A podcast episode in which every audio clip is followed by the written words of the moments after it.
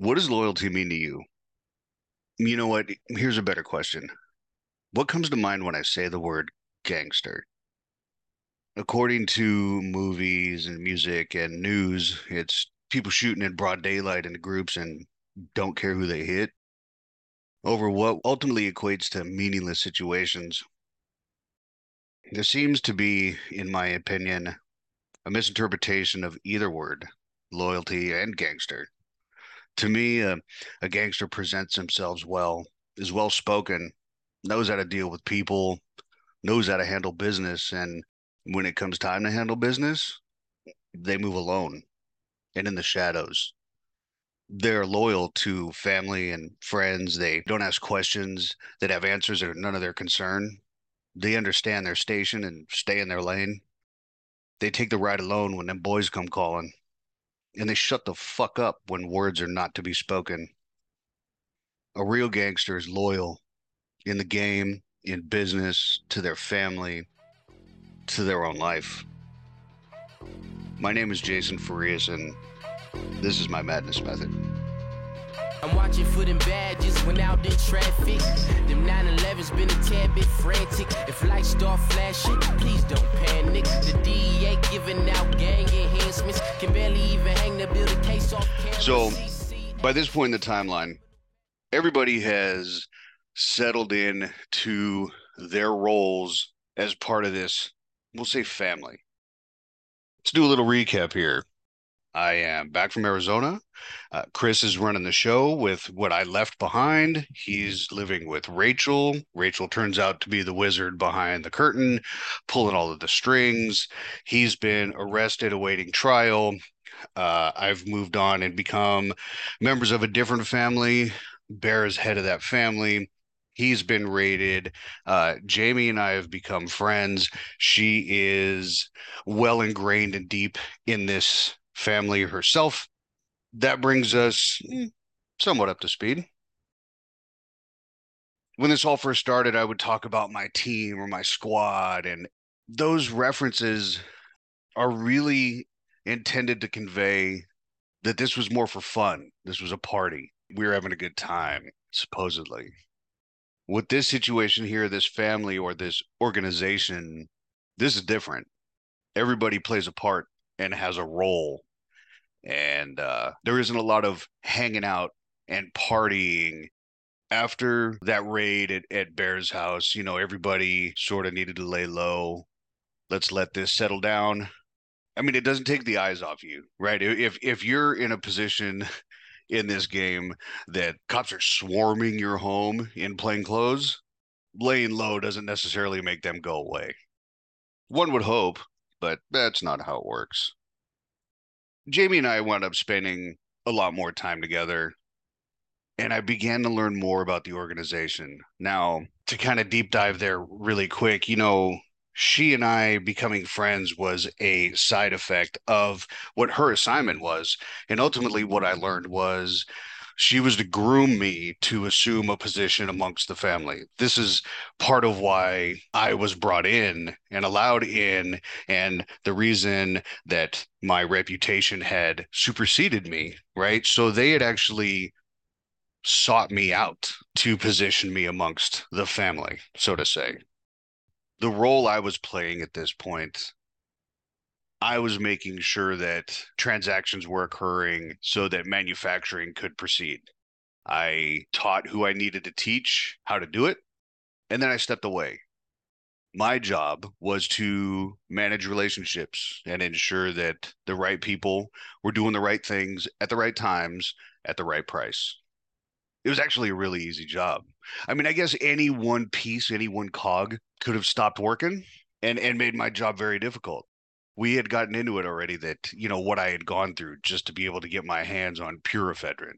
That's not like there's a, a, backup plan for that. The backup plan for that is to try to find a way to buy as many Sudafed pills as possible. Even back in the early 2000s, late 90s, early 2000s, it was still frowned upon if you're buying an armful of boxes of Sudafed. They knew what you were doing with it. That piece of my job was very easy and and again there was no more of this uh, big flashy spending money everywhere, having big parties, putting yourself out there. It was much more organized.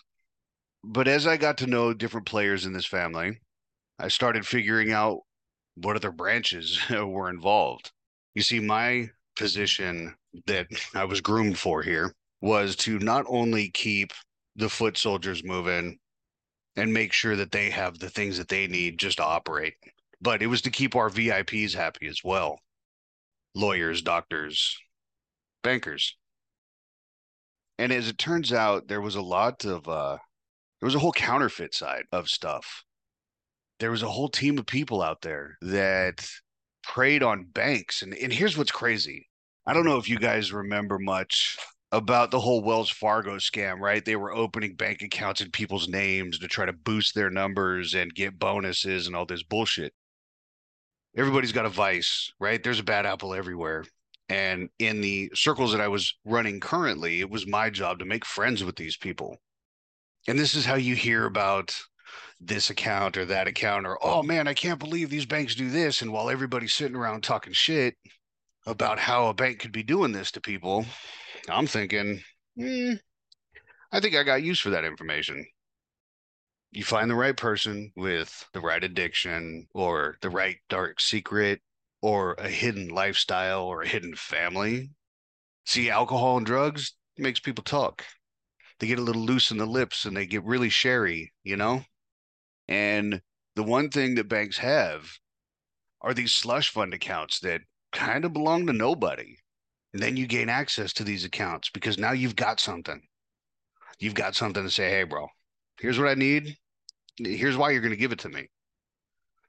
You see, because for a bank to start an inquiry in the loss of these accounts, they would have to then admit these accounts exist. And why these accounts exist, I, I don't know. But we know the banks are dirty. Um, the bank should be more careful on who they let to have this information this was quite some time ago. I'm sure rules have changed. I'm sure on paper they don't exist anymore. There was a point in time where access to this uh, wasn't as hard as one would think. And if you can get those numbers, guess what? You have access to funds that now, mind you, nobody's going to turn a blind eye to, to money going missing. But if it never really goes missing more than than I guess there's no real benchmark, right? You don't drain an account in one day. Okay. But anyway, there was a whole branch of this family that explains where the funding came from. You would assume that the amount of drugs that were being produced that that funded everything. It did not. It, it did not. It did not fund homes and it did not fund cars and just general life but just the same way that I was able to go out and figure out a way to get the raw ephedrine, there was my doppelganger on the other side of this, whom I'll be honest with you, I never met. I had only heard of. But this person found a way to get their hands on a giant tube of magnetic ink.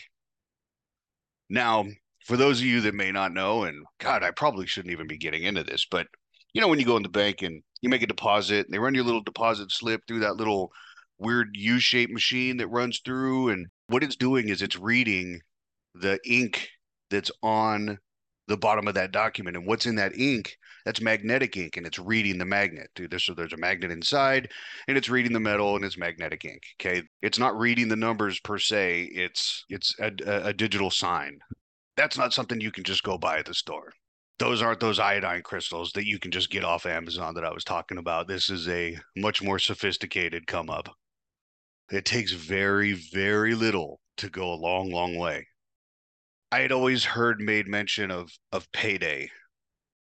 With my role the way it was, I, I did not get involved there. I was not even allowed and to be honest i never even questioned it. I didn't ask. I i like if you were talking about it i i hear what you're saying but if it doesn't involve me i ain't asking fucking questions. That ain't my job. That's not the role i play here. I don't need to know your business and i don't need to know the answers to any fucking questions. That is nothing i need to be involved with. And that was really how this organization held up.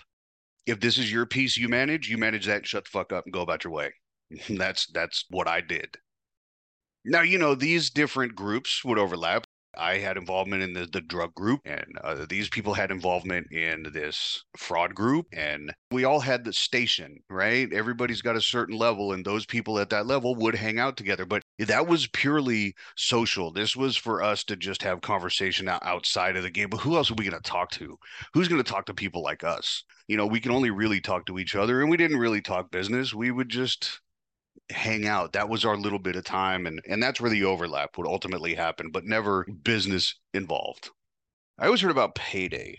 And what it turns out is that's when checks would be run off of these slush fund accounts, these dump accounts that these banks have.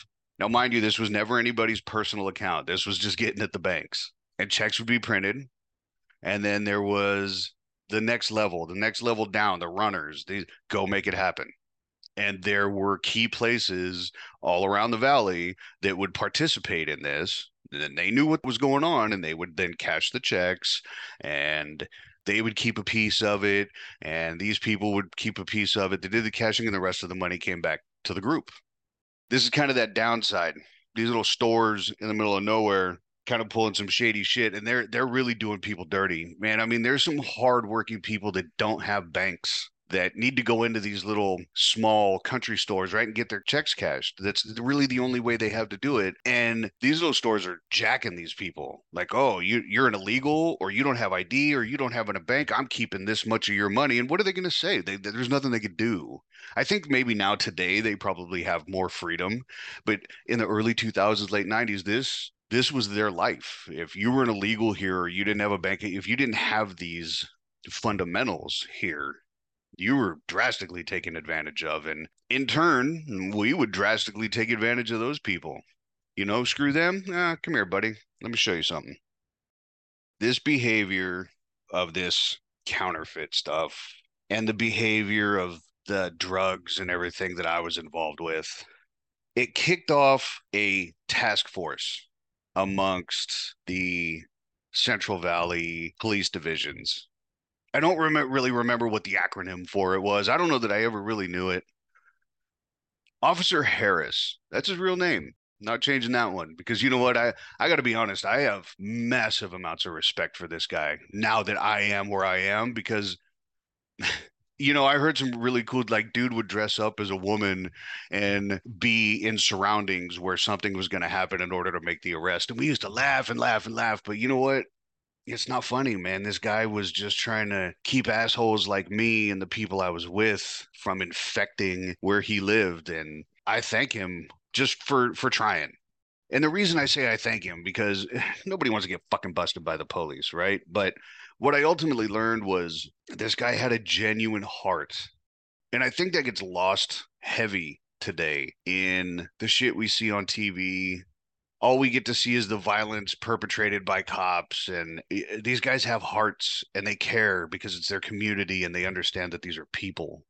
Nonetheless this task force existed not specifically for people like myself and the family i was now part of but anybody that was wrapped up like we were though i do feel like we got a lot of their attention. These were the same guys that came and busted up at bear's house this was my first introduction and I don't remember his name. I remember sitting at Bear's house when that happened and looking out the window and it was um an Asian looking gentleman, if I my memory serves me correctly. And he was just in a black shirt and jeans and he had long hair like a mullet, like country style shit, right? And I just waved to him. I just, hey, hi stranger. What the fuck? anyway, there's these two pieces of, of our family and and mind you below each of these pieces of the family are many other branches. It takes a lot to run and fund what it is that i did and it took a lot to run and fund what it was that was happening on the other side. It's not like it was myself and this other person and we just were master of puppets you know there was a lot of people under us. You know eventually it was it was time to take a bit of a break the one thing that never happened, even though you feel like you're hanging out a lot, you know what doesn't come with being in the dope game is uh, PTO, There's no vacation time. You just always seem to be on and always seem to be working. And Jamie and I were hanging out in her garage one day and, you know, getting loaded as we do, having a good time. And we just kind of talked about, you know what, hey, we uh we should get out of town. And she was like, Yeah. And Cindy was down and Harry was down, and we are like, fuck this, let's get out of town. And we're like, you know what? Tomorrow, let's just bounce out to Vegas. Like, fuck it, let's just go. Everybody kind of agreed because who the hell doesn't want to go to Vegas? So, you know, we made sure the right people, the runners, the duffel bag boys, everybody, we made sure that everybody had what they needed for us to be gone for what could ultimately four, five, six days. Just depends on how hard we go, I guess. It's not like money was an issue. It's not like drugs were an issue in Vegas. Perfect.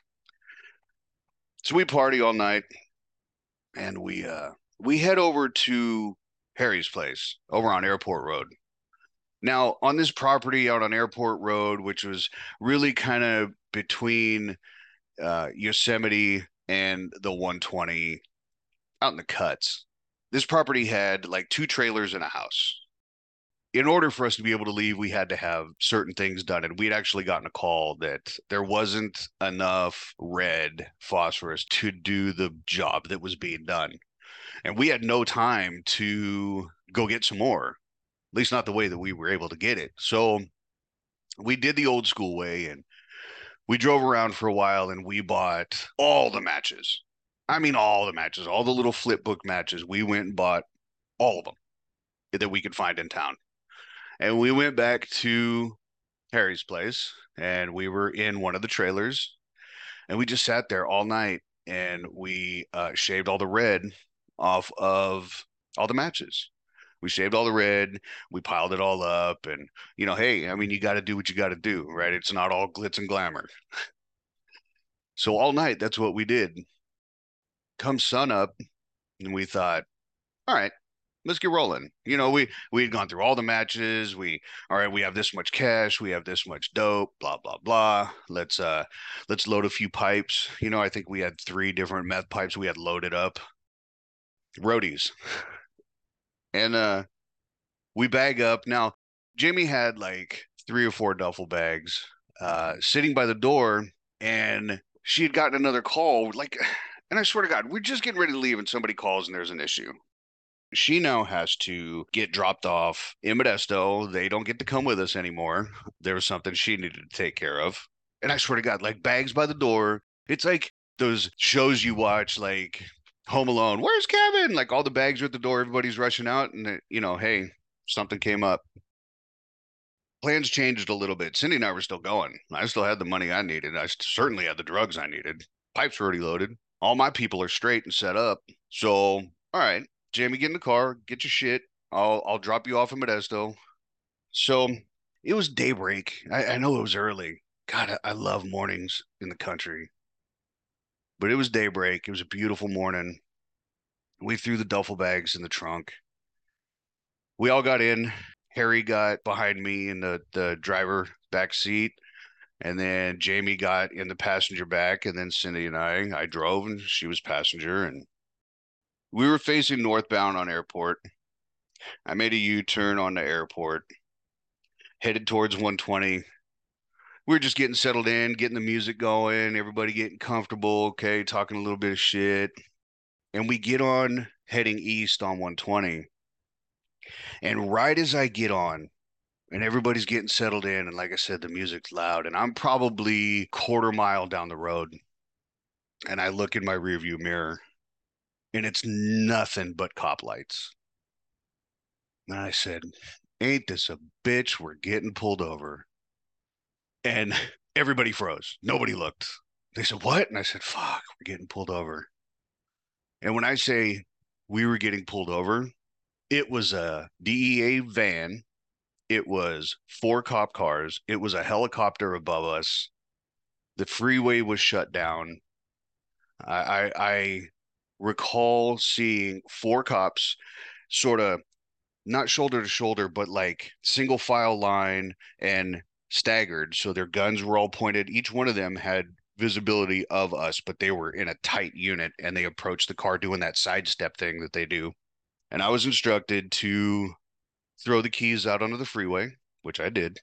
And Officer Harris comes up to the passenger door and he looked and he knew exactly where she was. He popped his head in and said, Good morning, Jamie.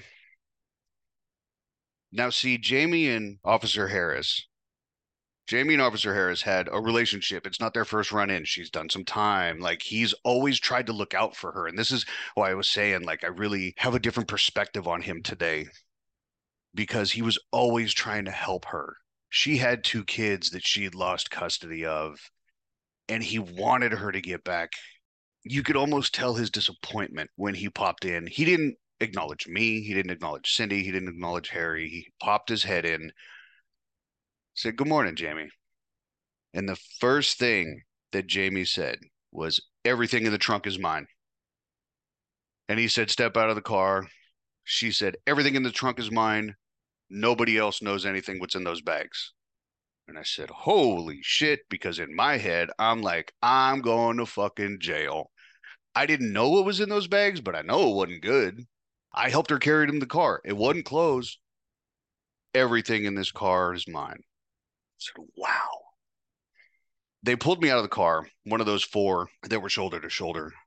Actually, I recognized one of them from running around with uh, Officer Chop. So good for him. He got promoted, obviously, from Manteca PD to whatever this task force was. So good on him. I recognized him.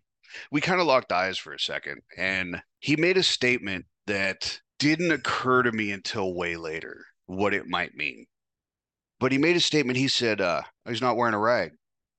I don't know why he would have made that statement in that moment, but in hindsight, I used to wear two different rags. I used to iron my bandanas. It would either be a white one or a money green one. Imagine, if you will, it being folded corner to corner almost to look like a tie. And I would iron it flat if I had a green one and I would hang it right over my zipper, straight down the middle, because one side, if you wear a rag on one side, you're cripping. If you're wearing a rag on the other side, you're with the Bloods. That's not who I am. So I would wear it right down the middle. Sort of suggestive, but whatever. If I had a green one, that meant I was working. If you needed something, we could talk. But if I had a white one, then it was chill time. Don't be talking to me about business. This is what how I communicated whether or not I was working because I'm not having these conversations in open public. But when he said that, it didn't dawn on me until later. They pull me out. I'm immediately handcuffed and put in a cop car. The cop car that pulled in front of us, because actually, when they lit me up, a guy came a sped around me and got in front of me and slowed down to ensure I didn't run. They put me in that cop car. They took Harry out of the back. They put him in the same cop car on passenger side. I was on the driver's side in the back. And uh, Jamie got taken, immediately handcuffed, and put in the car that was immediately behind us. And Cindy got taken to the side of the road with a female cop. And this is when they started going through the trunk. In these bags were an entire mobile meth lab, low scale, but enough to get it all done beakers, ingredients, heating elements, you name it, was in one bag. In another bag was everything you need to print checks and counterfeit credit cards, including the magnetic ink.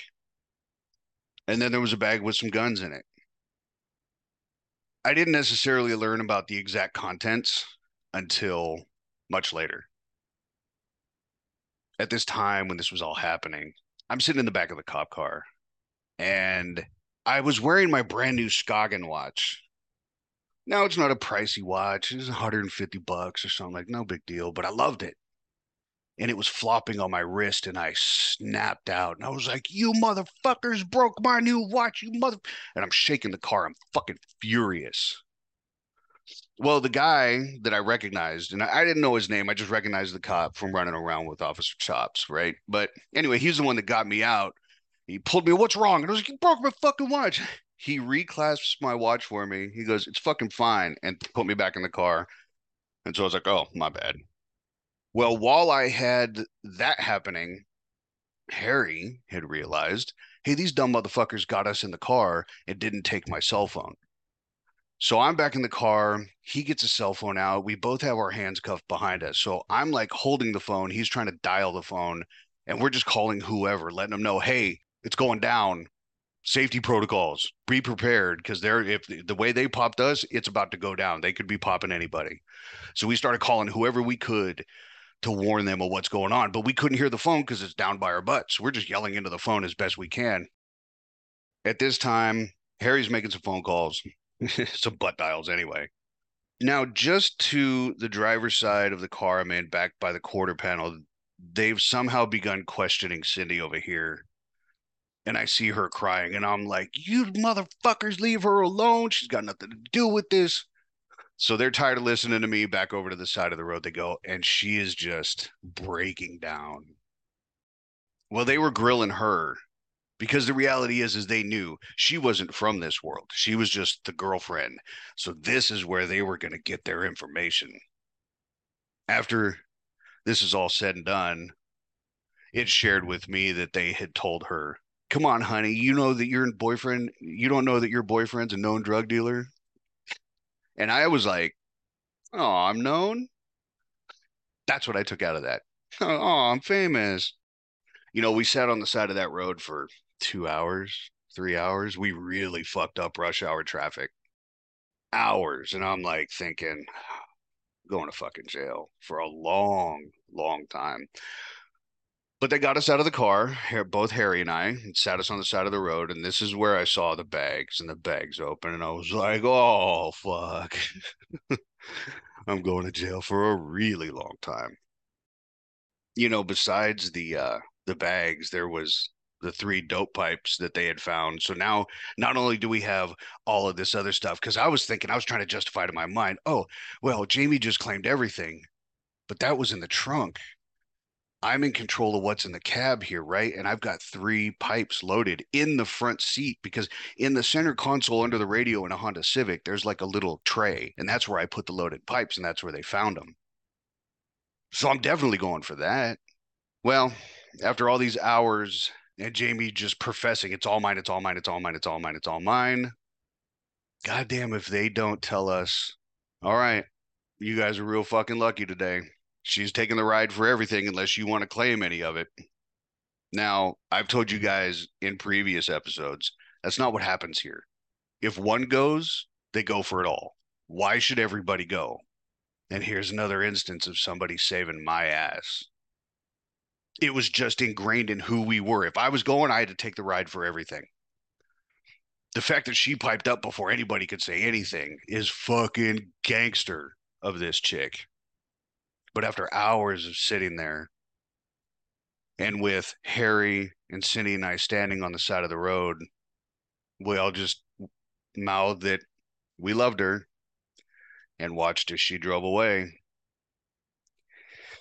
And watched as the DEA van drove away and watched that they didn't fucking pick my keys up off the freeway and I had to go out while traffic was going to get my goddamn keys but we were saved that day. And I should have maybe took it as a sign. Hey, stupid. Nah, I saw it as a win. I saw it as a win. And you know what else? My girlfriend, the one they thought was the weakest link, didn't say a fucking word. And she very well could have. Because what she was looking at was some real fucking time because they were trying to tell her honey, this is this car's registered in your name. You're going down for all of it. And she said nothing. I don't know what you're talking about. Now, mind you, it was all behind a shitload of tears because she was fucking scared. This chick said fucking nothing. And she stood to drop for all of it. My girl's a fucking gangster. Shit, the girls I ran with, this ain't no Ja Rule bullshit, dude. The girls I ran with were real fucking gangsters. And they proved themselves more than the dudes I used to run with. So they pull away with Jamie. Off they go. And we get in the car and we all just sit there, kind of in silence, looking at this traffic not believing what we just got away with. And, you know, in hindsight, they probably let us all go because we weren't as scot free as we had hoped, right? They probably had somebody that was watching where we went next. That's why we went right back to where we started. we weren't going, there was no secondary locations. But as we drove down 120 to exit on Union to go back, I look on the windshield and I was like, motherfucker, look at this. And they left all three of my loaded dope pipes on my windshield, which was great because I really wanted to get high right now. all three of them completely loaded, unbroken, unscathed. Pulled over, grabbed the dope pipes. I, I, will be honest with you, I don't even know that I waited to start smoking. I might have just been doing it while I was driving, it's fucking scary. It was fucking scary. But then I started thinking, hey, man, what was that comment about my rag? Well, you know what? The only way that anybody would know about that rag is if they've done business with me. It sounds like there's a squeaky wheel because that's not even a sign for everybody. I only started doing business at this level with certain people. Only certain people knew what the rag meant. So now we got a squeaky wheel. My girl isn't one, which is sick. But uh there's a squeaky wheel. And I wonder this day was was he telling me that somebody snitched?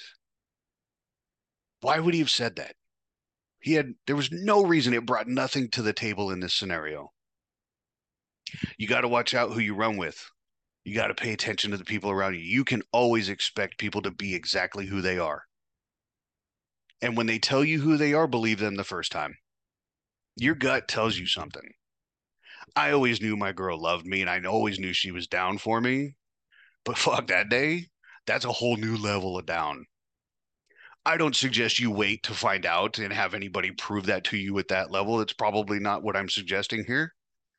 There's fucking squeaky wheels in office buildings people that love to take credit for your work and not say shit, or people that love to ride their daddy's coattails up to the fucking top floor when they go do fucking nothing as you bust your ass. There's people in the dope game. Fuck, they're easy reads, man. Them loud motherfuckers are snitching. Not all of them, but those are the ones I worry about. Why are you so loud, bro? Why are you drawing attention to you? Why are you so loud?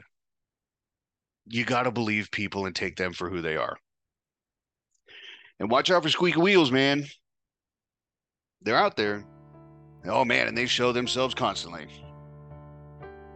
If you like what you're listening to, please rate all five stars. If you'd love to give some feedback or some input, I would love to hear it. Reach out to me at My Madness Method on Instagram or My Madness Method 819 at gmail.com. I'd love to hear from you. Until next time. My name is Jason Farias, and this is my madness method.